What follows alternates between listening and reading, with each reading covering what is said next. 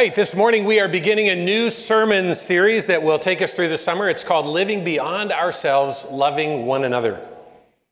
It's a series that takes us through the phrases that are known as the one another sayings in Scripture. You may be aware of this, but there are 60 or so different places in the New Testament where we are told how to show love and care for one another in the body of Christ in really specific and practical and tangible ways. So, can any of you remember some of those one another sayings? Just shout them out if you can think of one. Love one another, serve one another, pray for one another, forgive one another. Oh, awesome. I love that you know these. Let's pop up the. Um, this is a uh, kind of a visual summary of the main uh, kind of different themes that are, are uh, in the one another sayings. Encourage each other, welcome each other, comfort each other, admonish one another, be kind to one another, don't grumble against one another, and so on. Well, we're taking these 60 or so phrases and pulling them together into 10 major themes, and then we'll be opening those up as we go through the summer. And the first of those, uh, you won't be surprised to hear, is probably the one that's the most familiar to all of us. The first one you mentioned, which is love one another. We encounter that for the first time in John chapter 13, verse 34, but that's not the only place it shows up. And as a matter of fact, just to give you an idea of how central this particular one another is, look at this list. You know, they say um, if you want to emphasize something, a helpful way to do that is to repeat it. Kind of get the idea looking at this list that this is something that is pretty central and pretty important. All right, so let me begin this with you this morning with a thought experiment. Feel free to close your eyes as we do this. I'll tell you when you can open them again. Start off by just picturing yourself alone somewhere. Maybe you're at the lunch table at the cafeteria or on an elevator, or you're sitting on an airplane, or maybe you're out on your deck behind your house, or and there, there's you. You with your gifts and strengths, you with your challenges and shortcomings, you with your thoughts and feelings, you with your past experiences and future hopes, you with your responsibilities and obligations, you with your life circumstances, hard and good. Okay, so just you alone, or me alone, without even introducing anybody else into the picture, and life is already, well, complicated at least, right? And sometimes confusing and confounding, and sometimes just plain difficult. And that's just with me in the picture. And then imagine that into the room comes another person. Not just a person in general, human being A, but a particular person with particular tastes and particular opinions and particular needs and particular expectations. Suddenly things become more complicated. Another person with their needs and their challenges and their complexities, with their perspective, their convictions, and then you begin to factor in things like different generations or different ethnicities or different political convictions, and suddenly things get complicated and messy and, and unsettling and disruptive. And at some level, there rises up in us a response that says, What do I do with you? And then, as if that isn't complicated enough already, just me and another person in a room together, in walks Jesus. Picture Jesus walking in now and saying to you, Love one another. How do you hear that? How do those words strike you? As you stand there with that, with you and all of your complexity, and that other person and all of his or her complexity, how do you hear those words? Do they meet your heart with joy, with expectancy, with trepidation, with hesitation, with qualifications, the, the yes buts that start to rise up? Maybe with paralysis or resentment or fear? What goes on inside of you when another person steps into your life and then Jesus steps in and says, Love one another? All right, if you close your eyes, you can open them now, or you can just keep them closed and enjoy a nap while the rest of us go on. Um, so let me just walk through four possibilities that may have surfaced, at least somewhat, in you as you thought about that scenario and heard the words, Love one another. And let's see how those maybe concerns or misgivings are actually addressed by the words that Jesus spoke. John chapter 13, beginning in verse 34, a new command I give you, Jesus says, love one another. Okay, so here's one way that these words may well have hit you. Maybe it sounds like Jesus is suddenly taking things in a really strange direction. I mean, think about this. This is the last night that he's spending with the disciples. These are his last few hours with them. You would expect him to say, All right, from now on, love me, cling to me, be faithful to me, stay connected to me. But he throws in this sideways zinger. Oh, and by the way, love one another. Wait, what? How did those other people come into the picture, Jesus? I thought this whole faith thing was about you and me. Not you and me and him and her and everybody else in the room and everybody else in the church. Frankly, sometimes other people can feel like a complicating distraction in the life of faith. I remember uh, I've shared this with you before. Walking into my do- the very first day of my uh, doctoral classes with Haddon Robinson, I was so excited to learn from that man over the next three years. And I walked into the room, and there were 23 other people also wanting to learn from him. And I remember thinking, I want to be with you, but I don't want to be with the rest of you. It turns out, in God's uh, sense of humor, one of the people in that room was Lon Allison, who became one of my closest friends in life. An incredible gift, as God means for us to discover in one another. But we can start off, we can't be inclined to think that somehow people could be a distraction in the life of faith rather than a benefit in it. But Jesus wants us, as he says, love one another to us, he wants us to hear the of courseness of this admonition to us. And here's what I mean by that. By virtue of our Christian faith, we are already connected with every other follower of Christ on the planet. Our shared love for Jesus not only brings us into re- the relationship with the same Heavenly Father, but it also knits us together in relationship with one another. The other is already in the room and entered the room the moment we said yes to Jesus. The other is already in our life. The other is already at the table, on the elevator, in the seat next to us on the plane. And not only that, but that other is not just an acquaintance or a distant someone, that other is a sibling, a brother or sister to us in an eternal faith family. So the question isn't whether or not we want to be in relationship with one another. It is whether or not we will recognize that unique and amazing spiritual connection that God has already formed between us and respond to that connection in the way that Jesus invites us to. In the Christian faith, there are no only children. No one is an only child. Yes, it is true that, that through Jesus, God loves each one of us as though we were his only child. It actually says something like that in the Greek in one passage in First John. But we are not only children. We were born into a family with other brothers and sisters.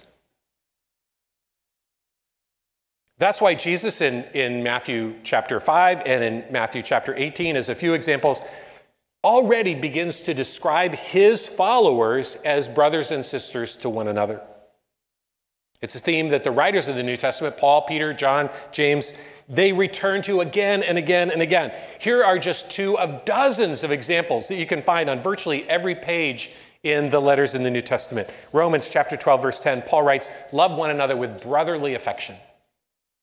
1 Peter chapter 2 verse 17, Peter writes, "Love the brotherhood." Literally it says, we could translate that love your brothers and sisters in Christ or love your spiritual siblings. Let me just remind you of the unique quality of sibling affection. Sharon and I were just incredibly blessed over Memorial Day weekend to be together with our entire family, all of our kids and grandkids together just for a few days. And it was so incredibly fun for us as parents to watch our kids interact with one another. And as our four kids have gotten married or are getting ready to get married, those four have gone now essentially to eight, all siblings together with one another. And this weekend, we watched them navigating rambunctious dogs and crying babies and challenging schedules and finicky food preferences and a rampant stomach virus that hit virtually all of us. We watched Corey holding Molly's hand as they talk together, Sean showing John Matthew his new Oculus virtual reality system, Brandon and Dylan playing cornhole together, Christy teaching uh, Michelle how to cook one of her favorite recipes in the kitchen. We saw all eight of them sitting around the table and telling stories and laughing together. Eight siblings pursuing each other's hearts, seeking and asking each other's opinions, working through disagreements, putting each other first, enjoying each other's company.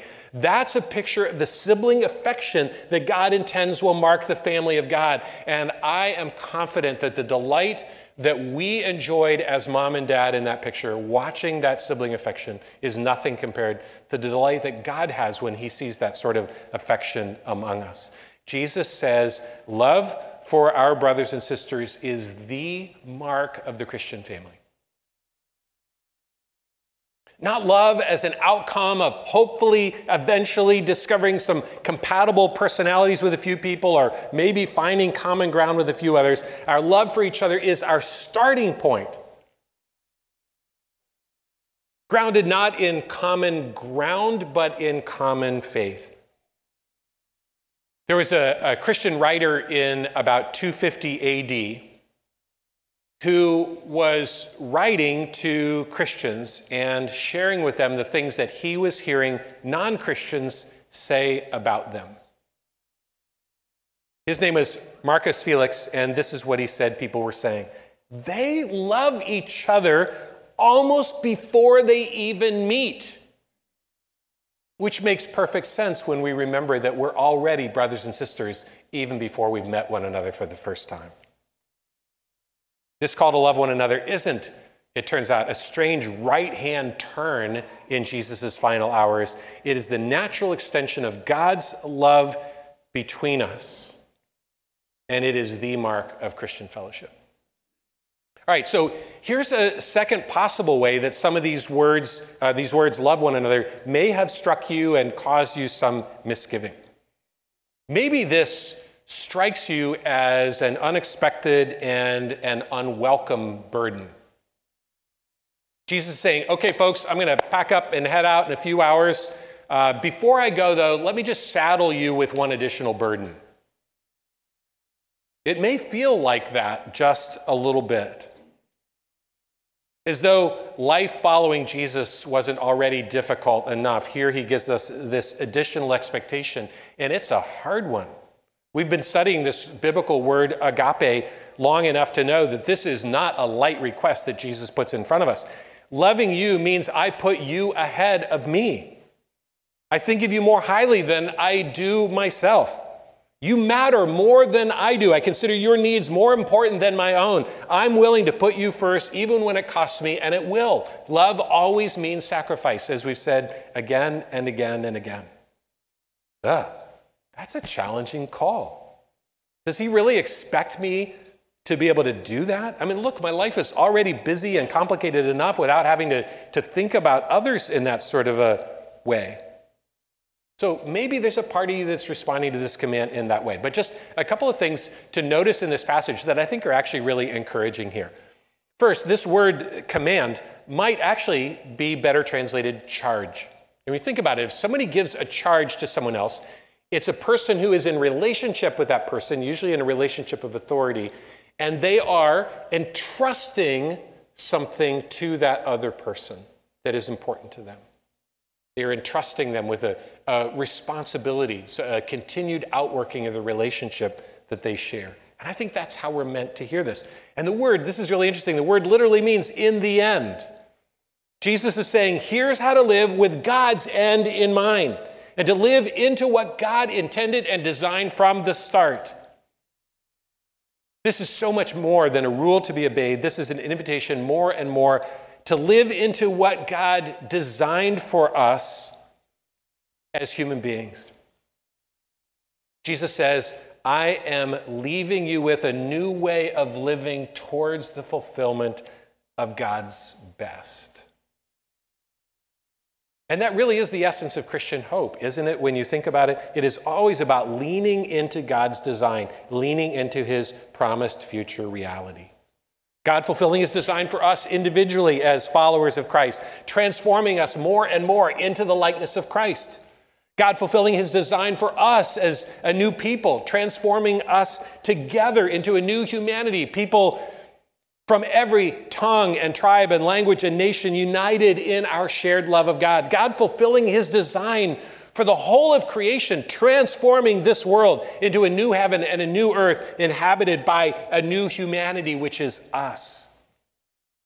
So when Jesus commands us to love one another, he isn't saddling us with a new rule. He is entrusting us with the privilege of living into the way that he anticipates and promises for the life to come. Here's a really helpful second thing to notice uh, related to this misgiving, and that is that this is not meant to be a responsibility that is placed on a single individual.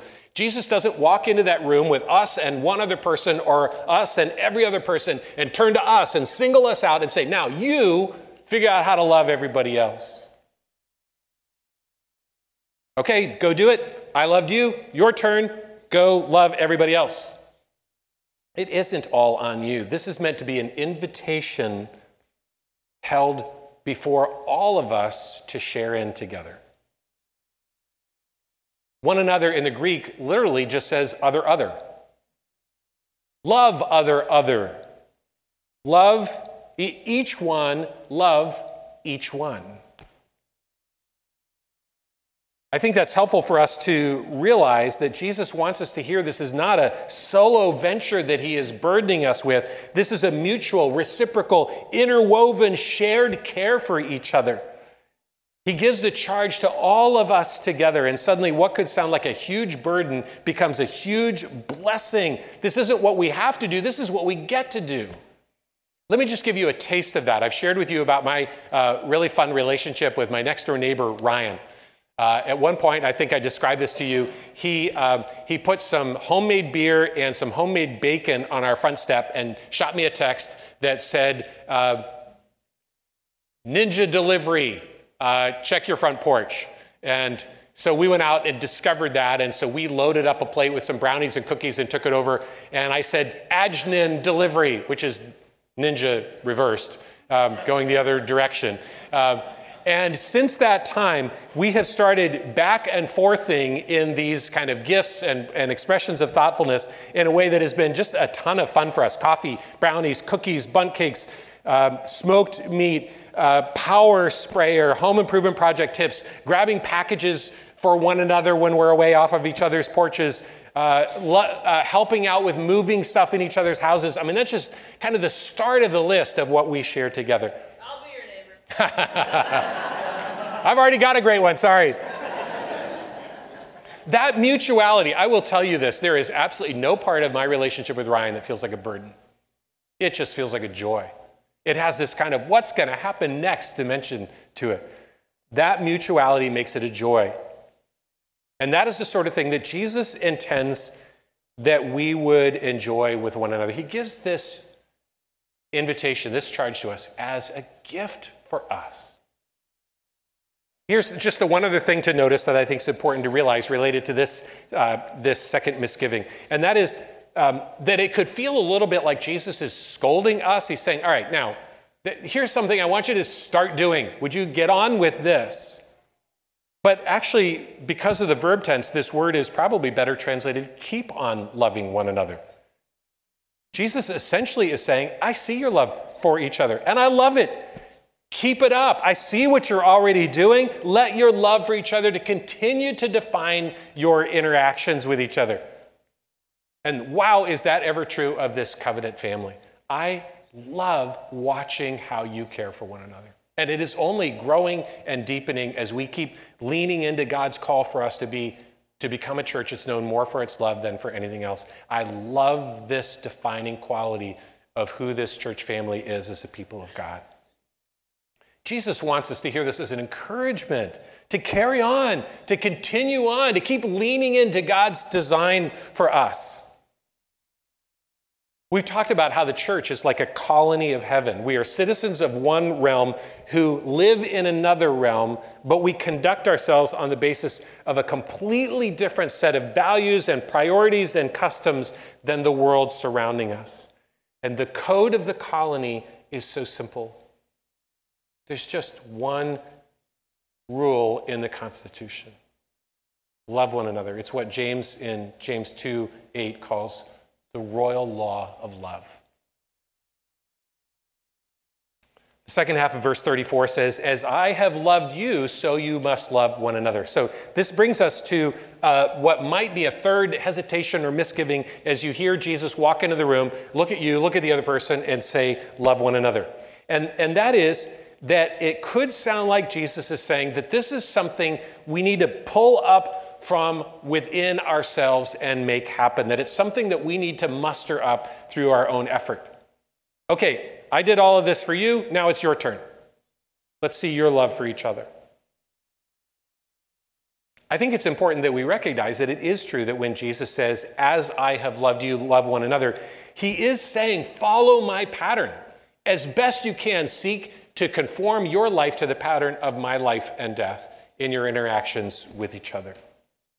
And the way that Jesus loved us is absolutely stunning and amazing. 1 John chapter 3 verse 16. This is how we know what love is that Jesus laid down his life for us, and so we ought to lay down our lives for our brothers and sisters.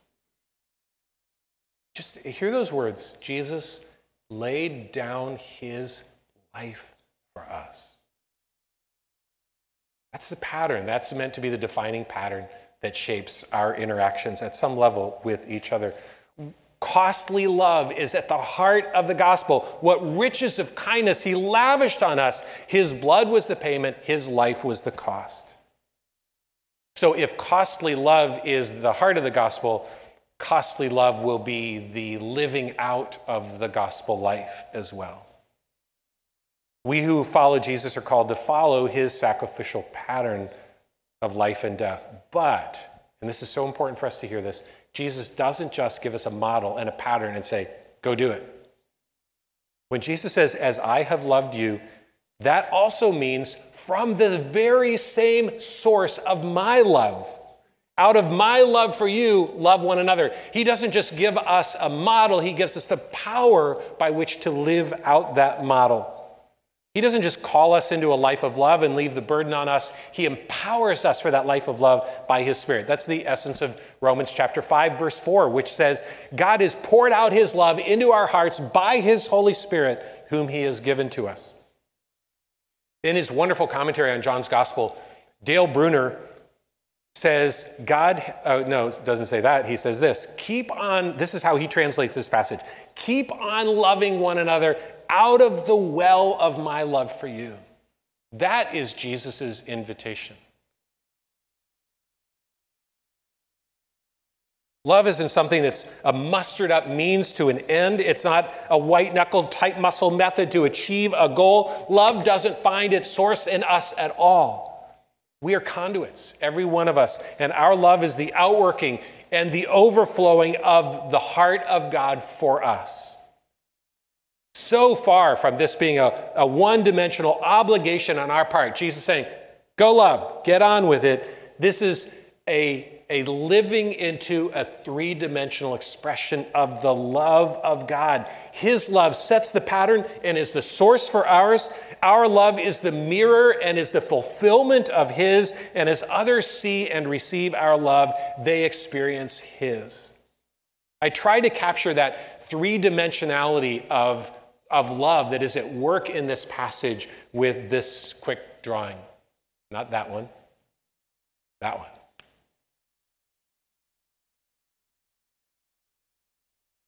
Jesus says, You are now a new person.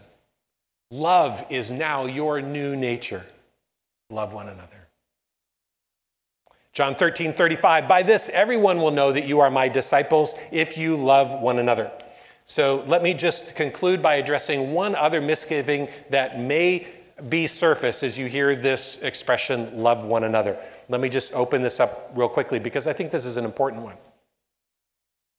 One other hesitation that you may register as you hear Jesus saying, This is my command, love one another, is you may find yourself saying, Isn't that command just a little bit ingrown?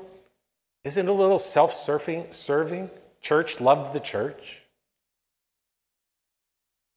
Maybe that's something that you find yourself feeling. But what that concern fails to recognize is the magnetic drawing power of love to its source.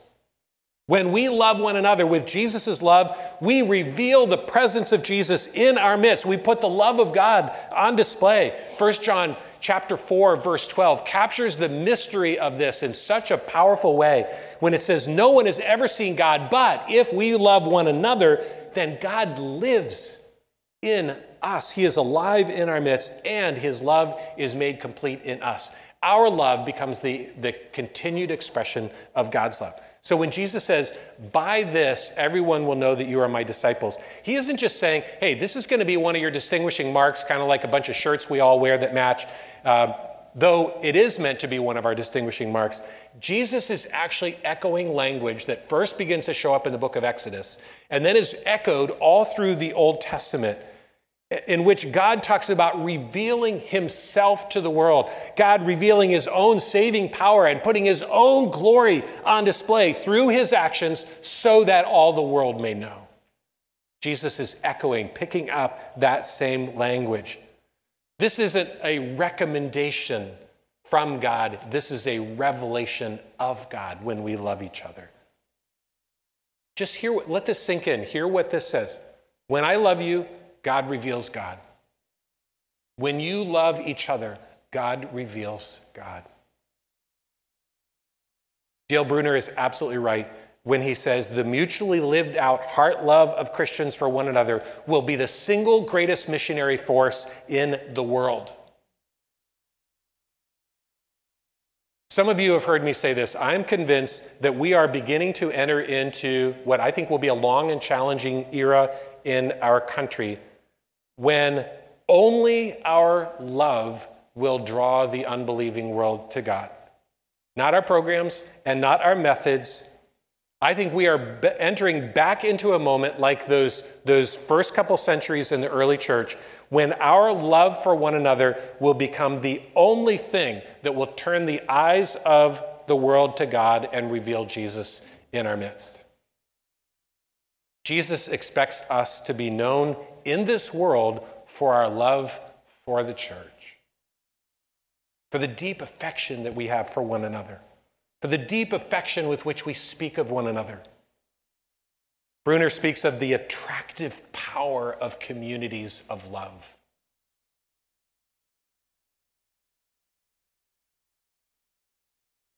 So, another person writing as a Christian to Christians in the early centuries of the church, Tertullian, writing in about 200 AD, said this is another thing that unbelievers are saying about the Christians who surround them. They are saying, look, see how much they love each other, how ready they are even to die for one another.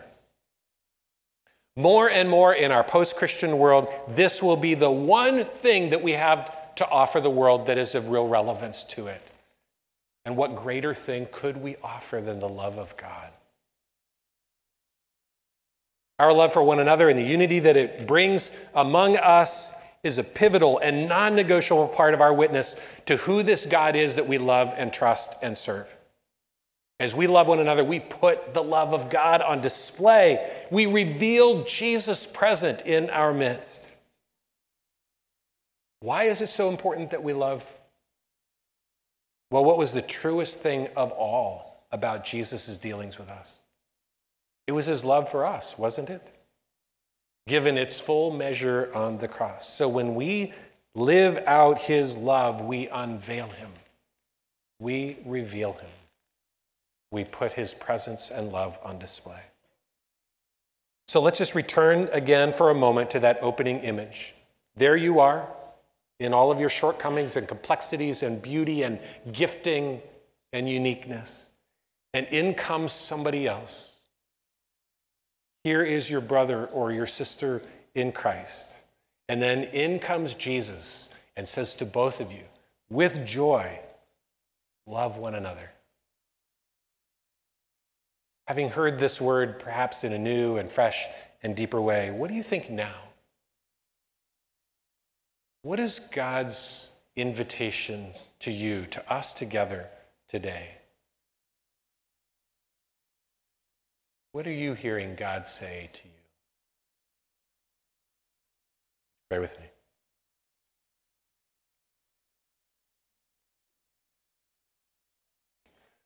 Lord, just when we think that we have kind of gotten, gotten the whole Christian faith figured out